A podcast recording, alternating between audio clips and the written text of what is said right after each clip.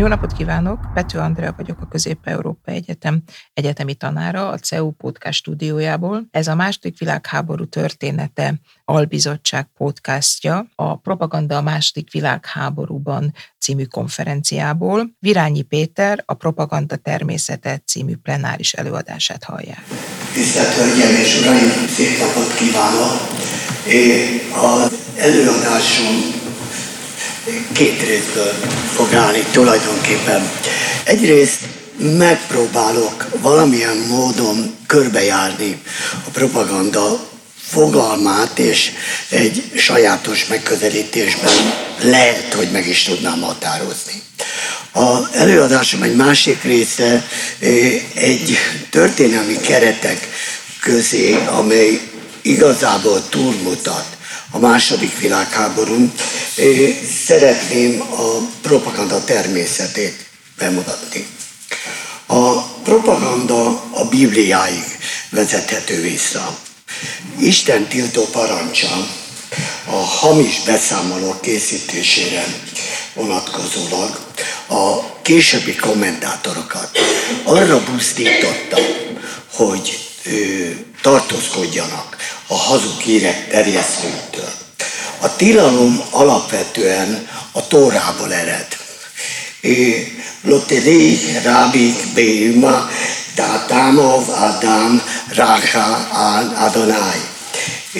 Mondja a Tóra, ne plegykálkodj, ne terjesz rágalmakat szeretteid körében, én vagyok az örökkévaló.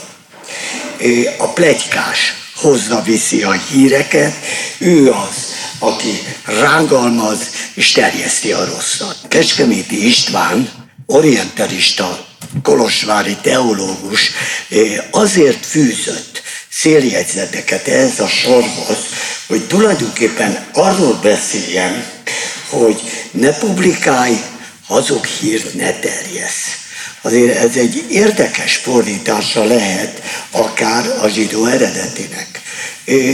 John Wesley 1739-ben arról beszél, hogy tulajdonképpen nem csak a hamis hírek terjesztői, hanem azok befogadói ellen is védekeznünk kell.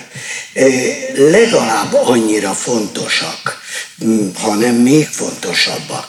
Azok, akik befogadják a hamis híreket, mint azok, akik terjesztik. És legalább annyira jelentősek az ókori médialáncolatban a közlő és a befogadó viszonya. Többen az első propagandistának, az első propagandásnak Kalisztenészt tekintik, aki az időszámításunk előtti negyedik, év, negyedik században írta le Nagy Sándor Makedón király hódításait. Több mint egy évezreddel azt követően, hogy Mózes figyelmeztetett hazug hírek terjesztésére, az egyház a propaganda fogalmát és gyakorlatát felruházta annak modern értelmével, nevezetesen a globális terjesztés eszméjével. 15. Gergely pápa, hogy szembeszálljon a protestantizmus egyre terjedő befolyásával szemben azzal a feladattal bízza meg a kardinálisok egy csoportját, hogy világszerte terjesszék a hitet. 1622. június 22-én kell Inscrubatidi Diviane Provinciale Arcanum kezdeti apostoli konstrukciójával tulajdonképpen újjá alakítja a hitterjesztési kongregációt. A pápa felhívást intézett a propagandának szánt intézmény létrehozására a Sacra Congregatio Propaganda Fide néven létrehozott szervezet feladataként adta a propaganda terjesztését. 1627-ben létrejön a Collegium Urbanum, amely tulajdonképpen a propaganda misszionáris képzője volt. A pápa nem abból a célból hozza létre a propaganda intézményét, hogy ha, elfedítsék az információkat, hogy a hazug híreket terjeszték, hanem azért, hogy azt hirdessék, amit ő és a hívők a legfontosabb igazságnak tartanak. E, tulajdonképpen a propaganda születését az kényszerítette ki, hogy Európa jelentős részén katonai eszközökkel nem lehetett megállítani a protestantizmus terjedését, és ezért új eszközök után kellett nézni. A politikai propaganda tulajdonképpen egyidős a politikai versengéssel és a politikai harccal. A modern politikai propaganda, az ideológia, a politika és a nyomdatechnika gyorsan fejlődő tevékenységével jön létre a francia forradalom idején. Jean-Marie Domenach 1950-ben írt politikai propaganda című munkájában így fogalmaz. Akkor folyt le az első propaganda hadjárat, az első háborús propaganda, akkor szabadult fel szervezkedett első ízben egy nemzet, olyan doktrína nevében, amely egy csapásra az egyetemet célozta meg. Akkor volt az, amikor egy világnézet expanziója társult a bel- és külpolitikai eseményekkel, és ez automatikusan létrehozza a propaganda intézményét.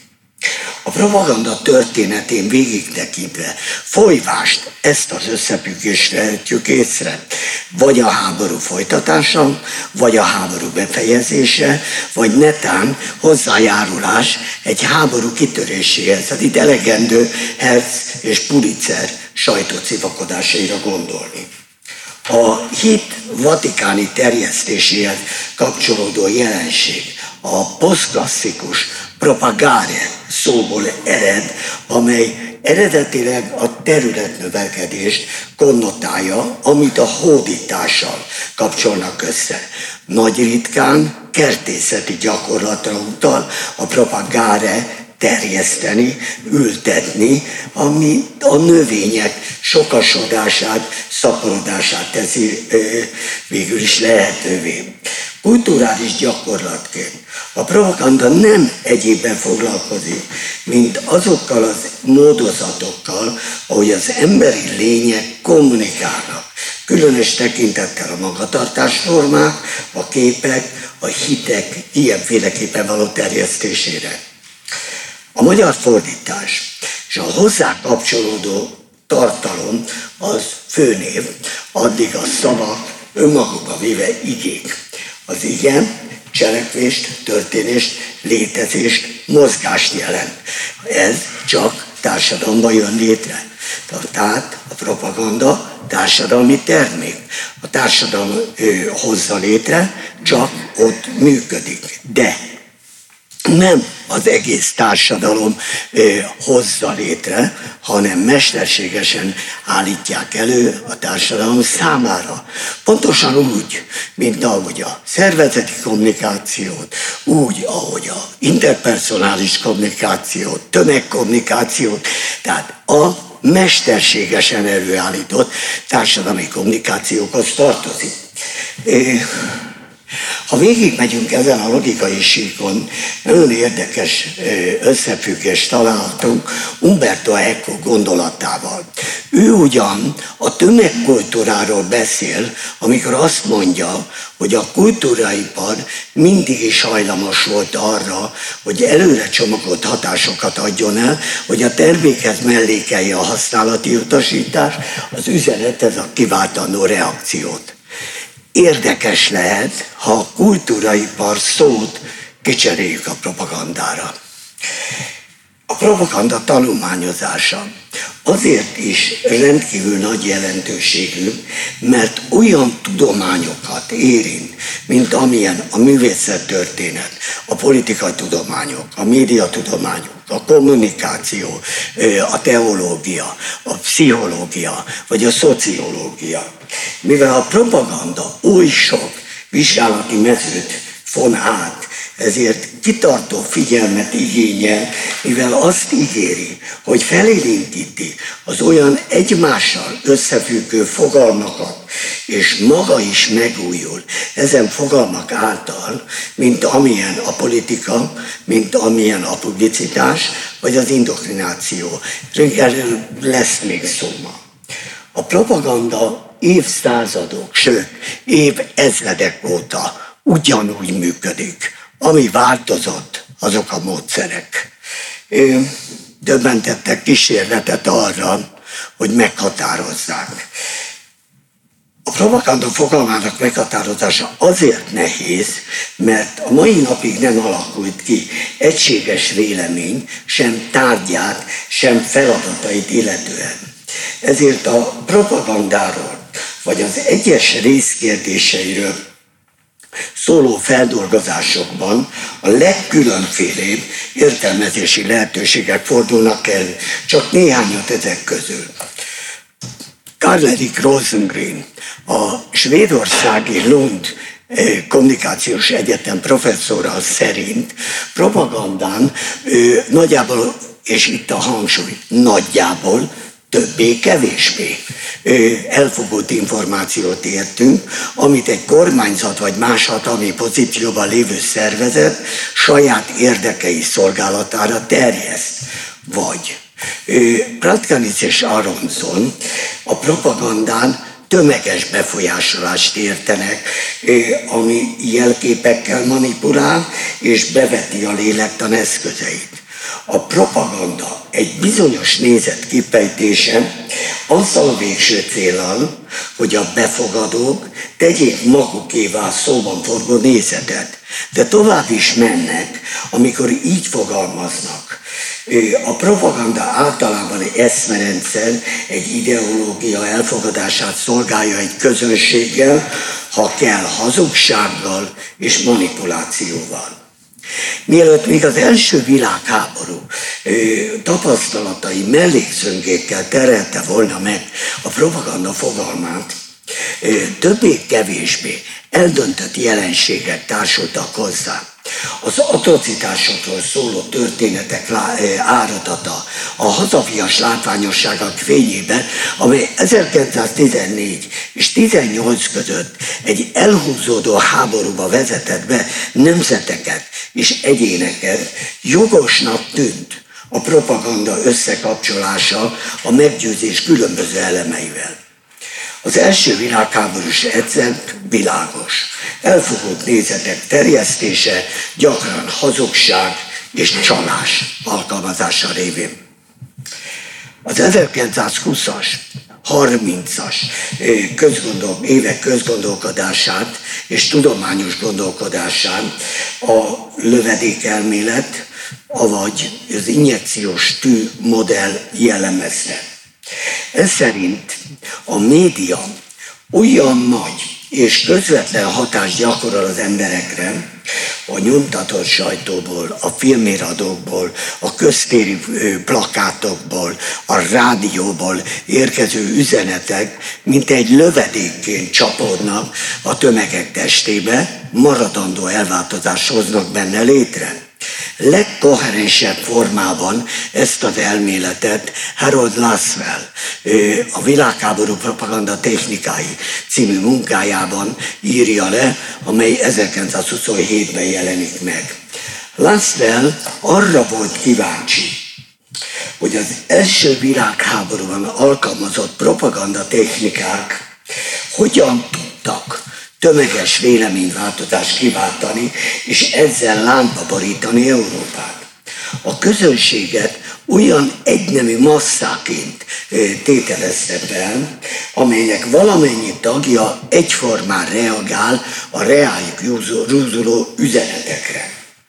A korabeli társadalom elmélet tulajdonképpen tényként tekintette a személyes kötelékek felbomlását, a hagyományos identitások megszűnését, a, a társadalom atomizálását, a későbbi rizmani, magányos tömeg, szervezeti ember, kívülről irányított ember megjelenését.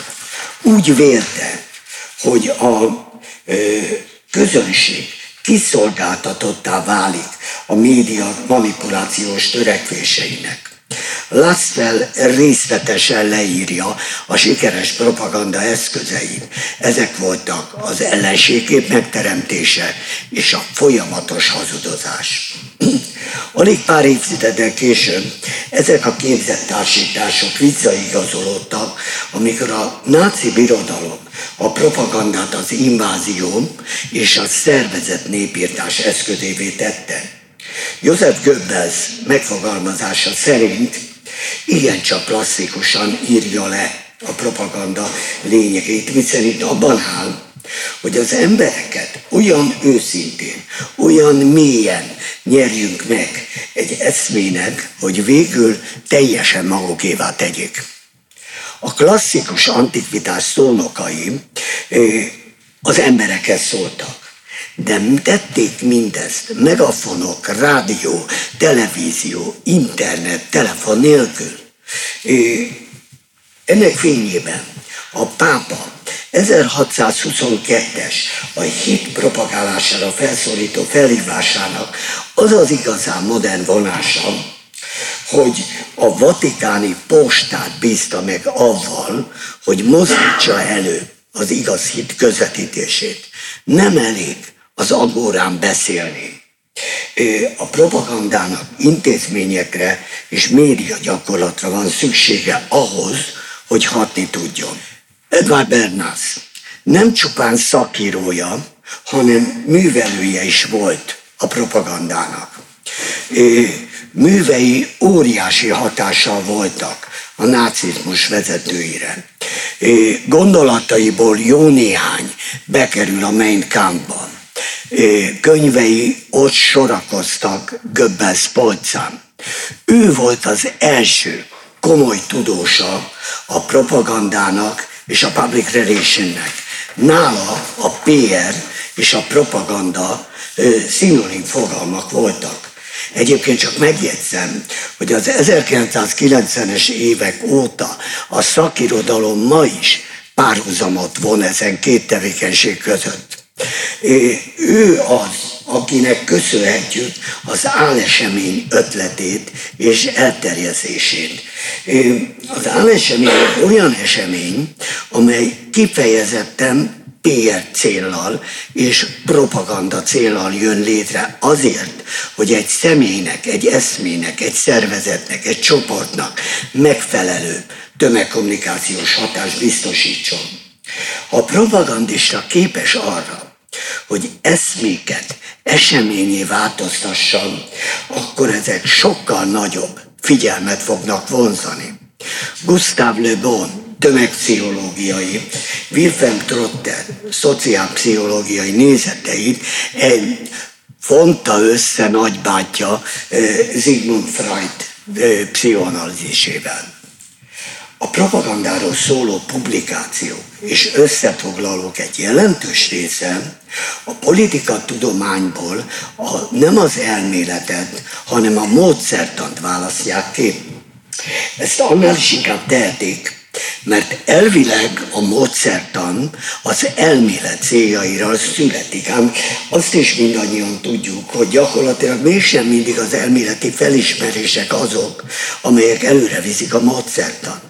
És amikor a módszer áll elől, akkor viszont ő visszahat az elméletre.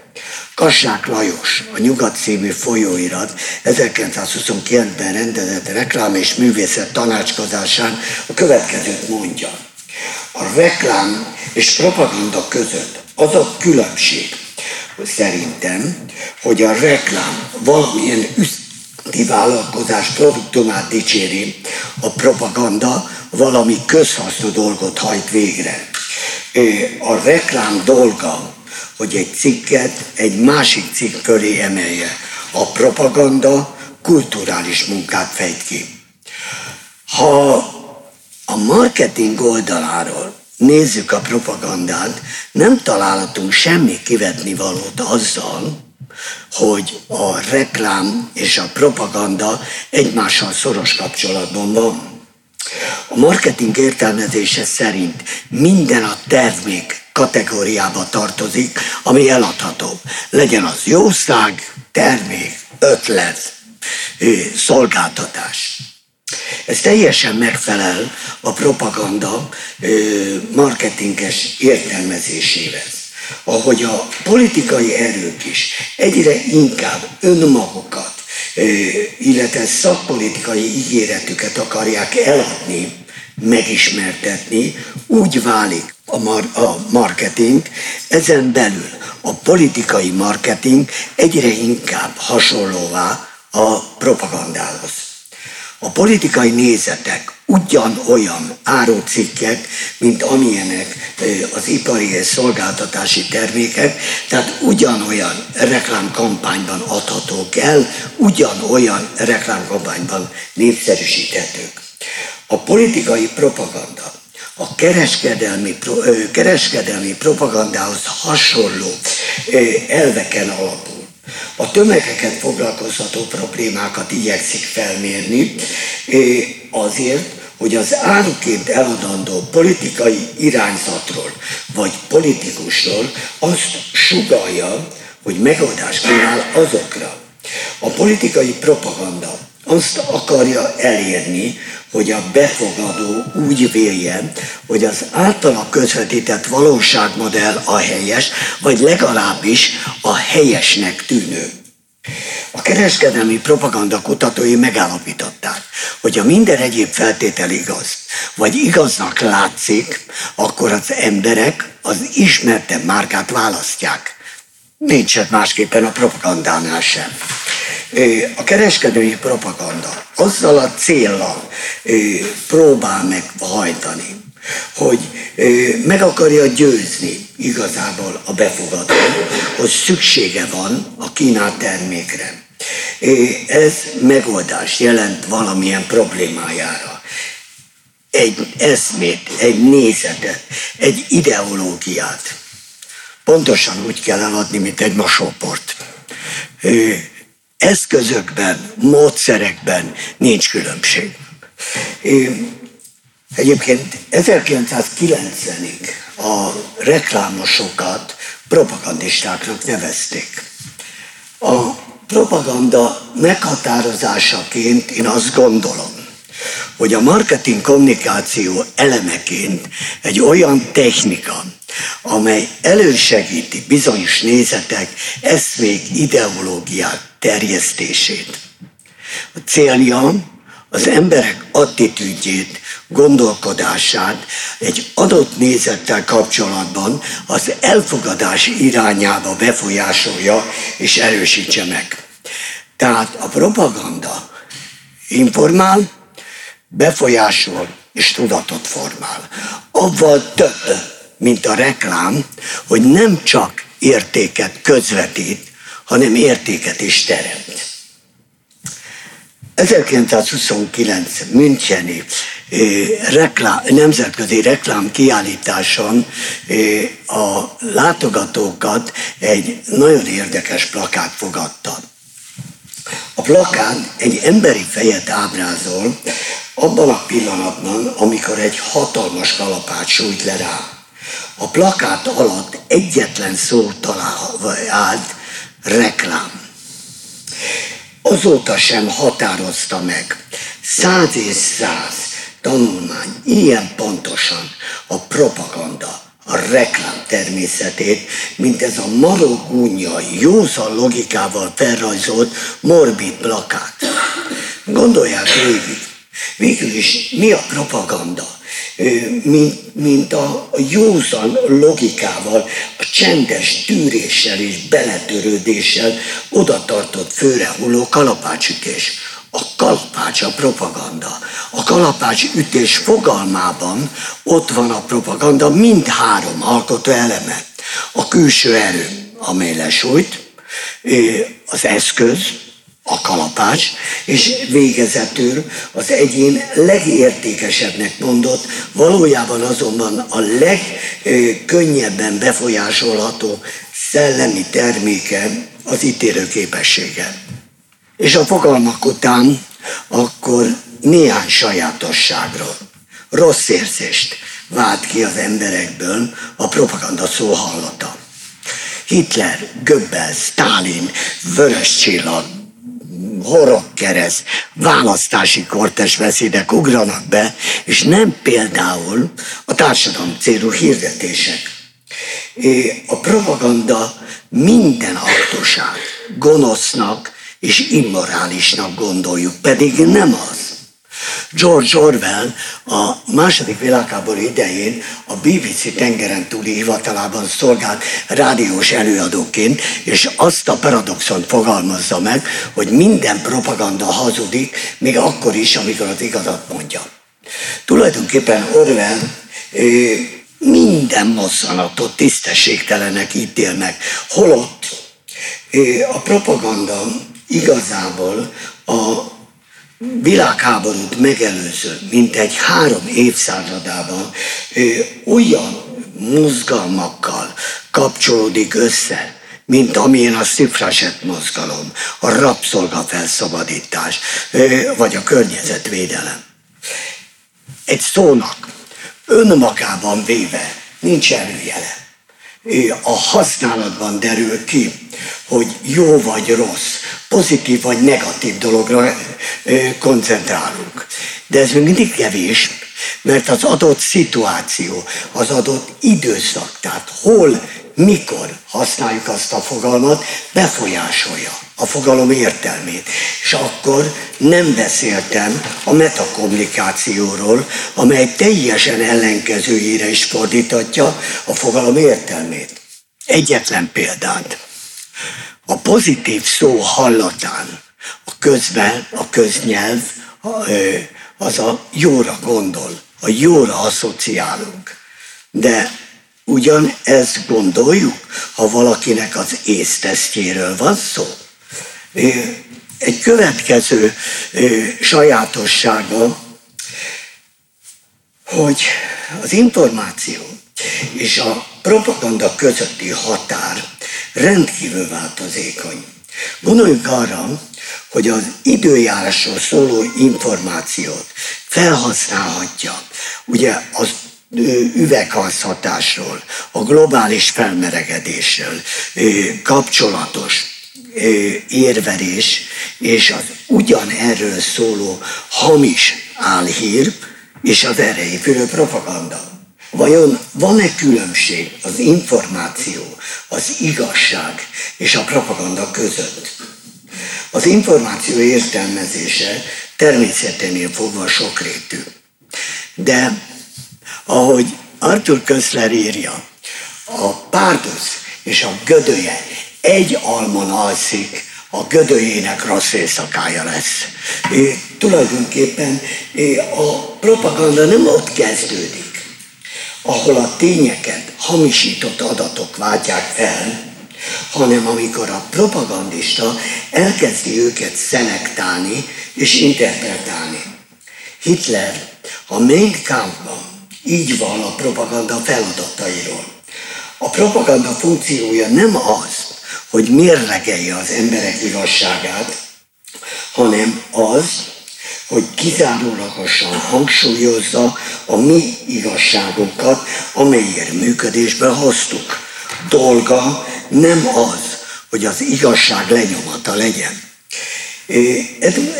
Edward Herman és Noam Chomsky az egyetértés gépezet, a tömegmédia politikai gazdaságtana című könyvében gyakorlatilag leír egy propaganda modellt, amely hát szűrő rendszert határoz meg.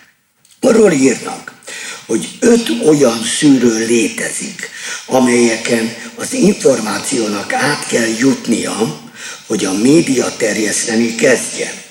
Ezeken a szűrőkön pedig kizárólagosan csak olyan ö, információk jutnak át, amelyek a hatalom számára kedvezőek. Bár a modell többnyire a mai viszonyokra ad felvilágosítást, de úgy gondolom, hogy ennél azért többről lehet szó. Az első a tulajdonosi szerkezet és a profit orientáltság. A média vállalkozások azok profit orientált üzleti vállalkozások. Céljuk az üzleti siker, és nem a közvélemény tájékoztatása. A második a reklám. A hirdetési bevételekből egy médiavállalkozás nagyobb profitra tud szert tenni, mint a médiatermék eladásából. Ebből automatikusan következik, hogy a hirdetők számára vonzó felületek előnyre tesznek, piaci előnyre tesznek szert, és kiszorítják a többit. Az is tény, hogy ezzel egyúttal kiszolgáltatóvá válnak a hirdetőknek.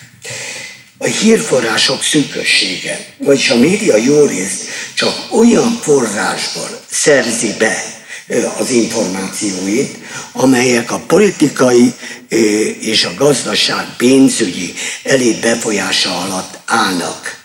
A negyedik szűrő a flag, vagy lejáratás, vagy a média állásponttal ellenkező visszhang.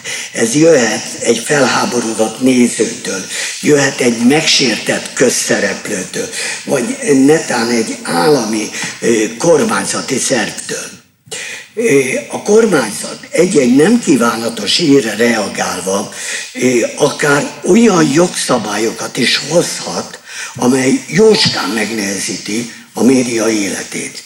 És végezetül az antikommunizmus és neoliberalizmus. Ezek a szavak manapság szitokszóvá váltak. Egyszerűen, vagy egyszerűbben elmondva az előbbieket, a hatalom által működtetett média inkább nevezhető olyan propagandaeszköznek, ami a média alapvető elveitől távol működik. A propaganda fő területei a politika, a vallás, a kereskedelem és a társadalmi célú. De, ez, de megkülönböztetünk állami propagandát, háborús propagandát, választási propagandát, sportpropagandát, kultúrpropagandát, és így tovább folytathatnám végkívülésig.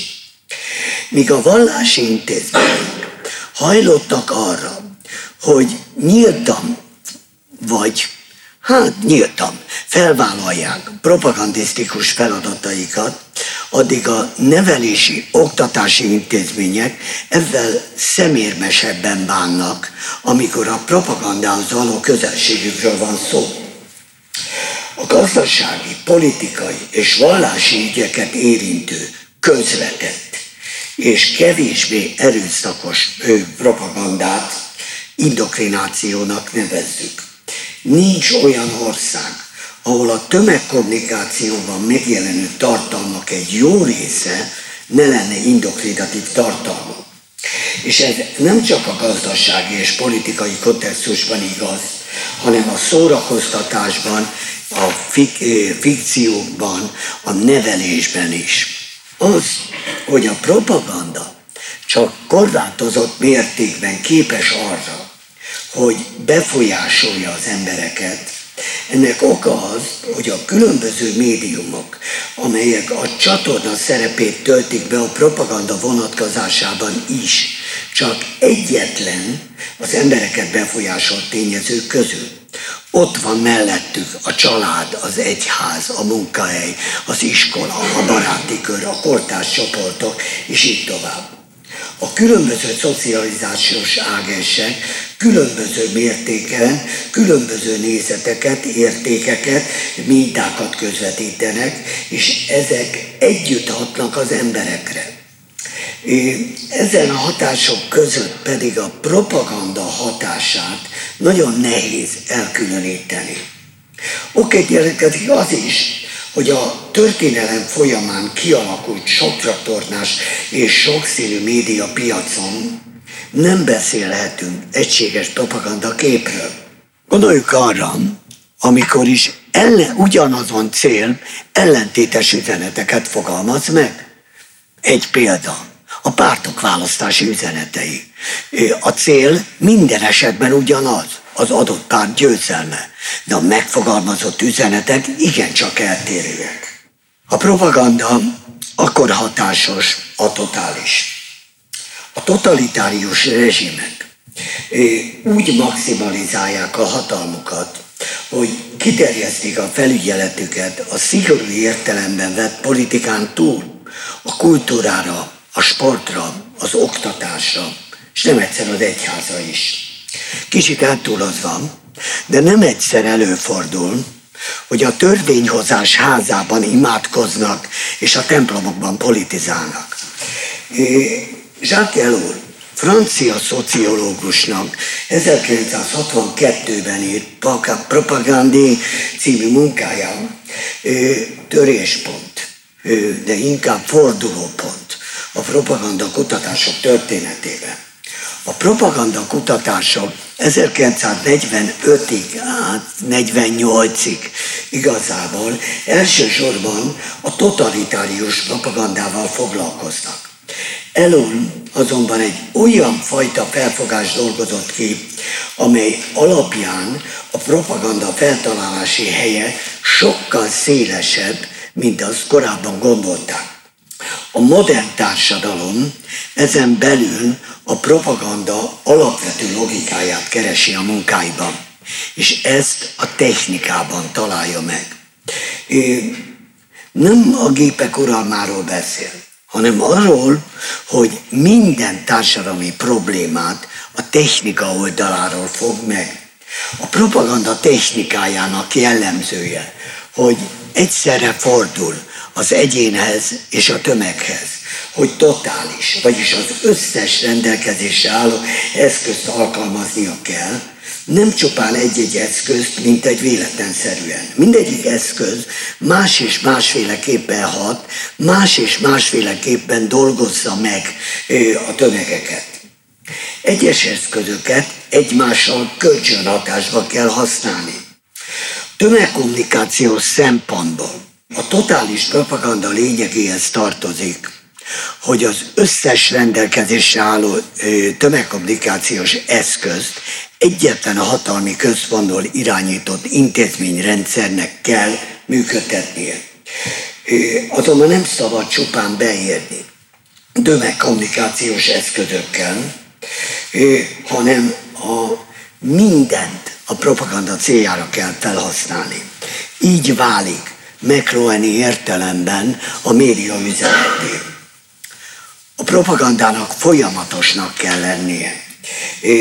Egy zárt világba kell tartani az egyén, nem szabad hagyni, hogy elgondolkodjon, hogy képessé tegye saját magát arra, hogy kívülről reflektáljon különböző propagandisztikus elemekre. Ezt a folyamatosságot úgy lehet fenntartani, hogy állandóan ismételni kell. Az üzenet úgy ivódik be, ha állandóan ismételkedjük. Következésképpen a propaganda nem egyszerű lökésekkel dolgozik, hanem impulzusokkal, sorozatos ütésekkel, nehogy a hatás elhajjon. A propagandáról készült 20. századi tanulmányok tulajdonképpen a lakosságra úgy tekintenek, mint amelyet a manipuláció ember, eh, manipuláció mesterei eh, formálhatónak, alakíthatónak tartanak. Még mielőtt a nácizmus támogatta volna ezt a fajta szemléletmódot, eh, Friedrich Schillernek 1795-ben írt az esztétikai nevelésről szóló munkájában megjelenik az állampolgár, mint alaktalan tömegről alkotott kép, amely az állam beavatott szobrász kezére vár, amely erőszakot követel rajta. Majd a tömegpszichológiai kutatások, köztük Gustav Le Bon, erősíti meg azt az eszmét, hogy az emberek csoportonként olyan tetteket hajtanak végre, amelyet egyénenként nem tennének meg.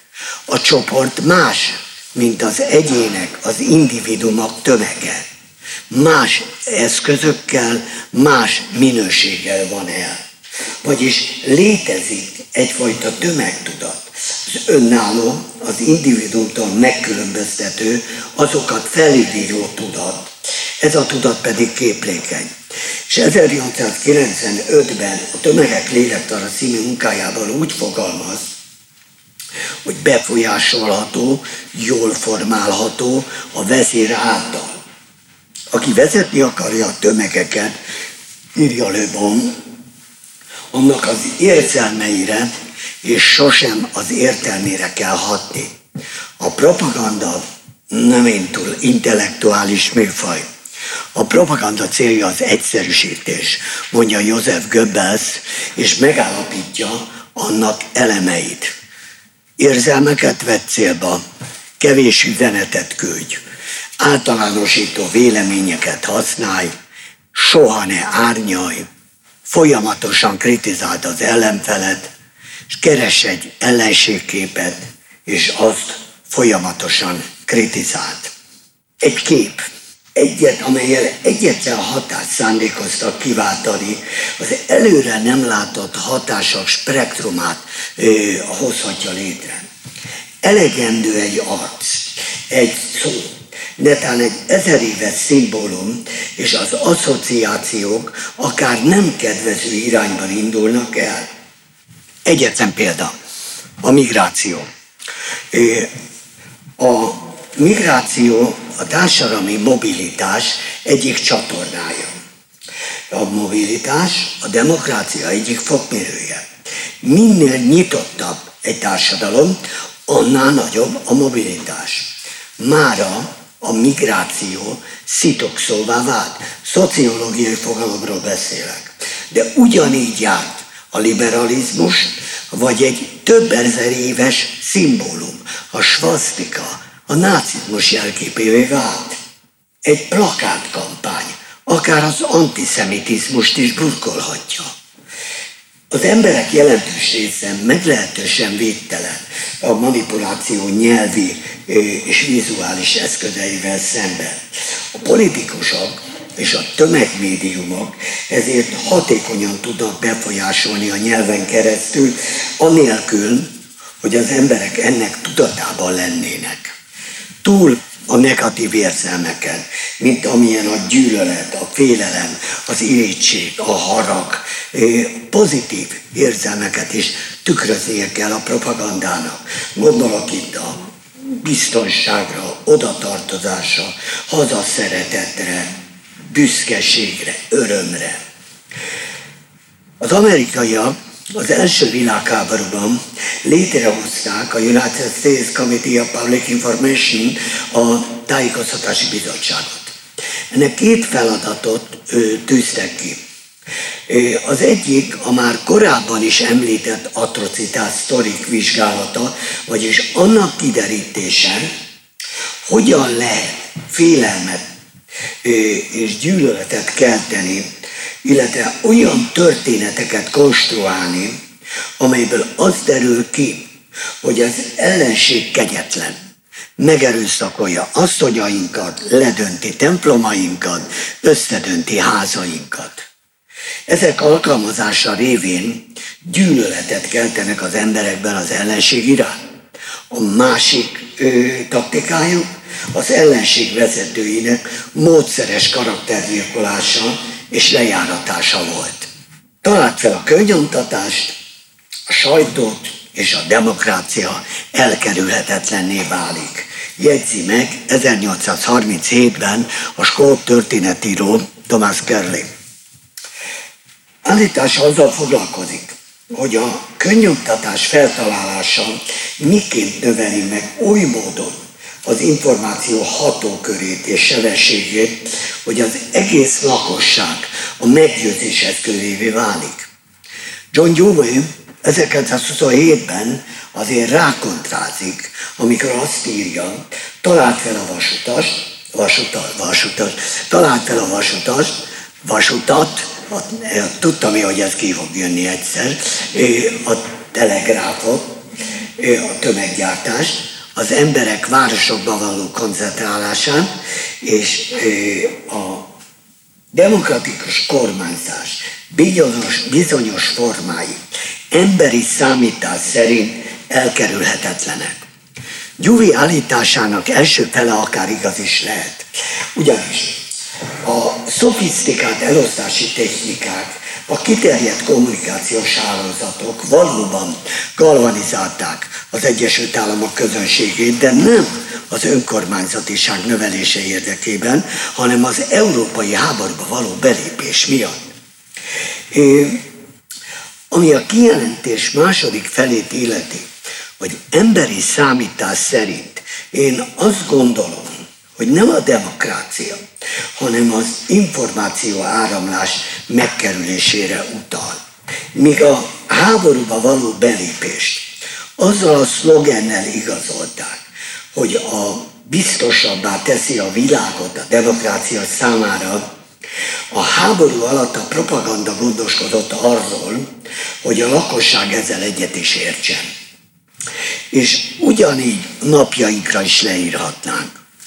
Talált fel a tévét, mobiltelefont, az internetet, és szeretnénk azt mondani, hogy ezzel megvalósul a demokrácia. De úgy tűnik, hogy biztosabb ti, ha pusztán annyit mondunk, hogy ezek a közösségi vélemények egyre erőteljesebb formálására tett kísérletek. Megváltozott az információ gazdaság, gazdálkodás, ami igazából azt jelenti, hogy manapság szeretik információval elárasztani az embereket. És milyennek a következménye? Nem az, amit a közkeletű felfogás is tart, hogy az állampolgár tájékozottabb lesz, és ezért nem ül fel mindenféle propagandának, álhírnek. Én azt gondolom, hogy ellenkezőleg. Ha valakinek csak egy hírt mondunk, akkor arra képes utána nézni, képes ellenőrizni. De ha százat mondunk, akkor inkább csak az összbenyomása alakul ki a dolgokról. És pont ez a cél, hogy az emberek miután nem képesek arra, hogy az információkat feldolgozzák, a propagandista számára nagyon kedvező összbenyomásra tegyenek szer a látottak, hallottak alapján. Ezt akarják elérni. A lényeg, értelmetlen cikkekkel elárasztani a médiát, hogy a valódi hírek ki sem átszanak aluluk. És az kevés, akkor mesterségesen állítanak elő olyan konfliktusokat, aminek kizárólagosan az a célja, hogy a lényegi problémákról elterelje a figyelmet. Az emberek propagandát fogyasztanak, de létre is hozzák és csomagolják saját információjukkal azt. Ugyanúgy, ahogy létrehozzák és megszövik a saját igazságukat. Itt azért érdemes végig gondolni, hogy azáltal, hogy ö, valaki arra jogosult, hogy eltávolítson egy YouTube videót, és teszi mindezt egy olyan szervezet, mint a, olyan társaság, mint a Google, amely saját felülettel rendelkezik, tulajdonképpen nagyobb hatalommal bír a szabad véleményváltozás, szabad véleményváltoztatás véleménynyilvánítással, a szellemi köztulajdon fölött, mint egyes kormányok, vagy maga az állam. A konferenciánk négy kérdésre keresi a választ. Mire volt képes egy ország pénzügyi, politikai hatalmának birtokosa propaganda területén? Vagyis milyen változást akartak elérni? A második, hogy mit akart a társadalom? Mit tud a propaganda szervezet, vagyis az üzenet megfogalmazása? Mire jó a médium? És végezetül mi változott a propaganda hatására? Négy szekcióban fogjuk ezeket a kérdéseket végigbeszélni, és úgy gondolom, hogy estére a második világháború formájában választ is fogunk erre kapni. Köszönöm figyelmüket!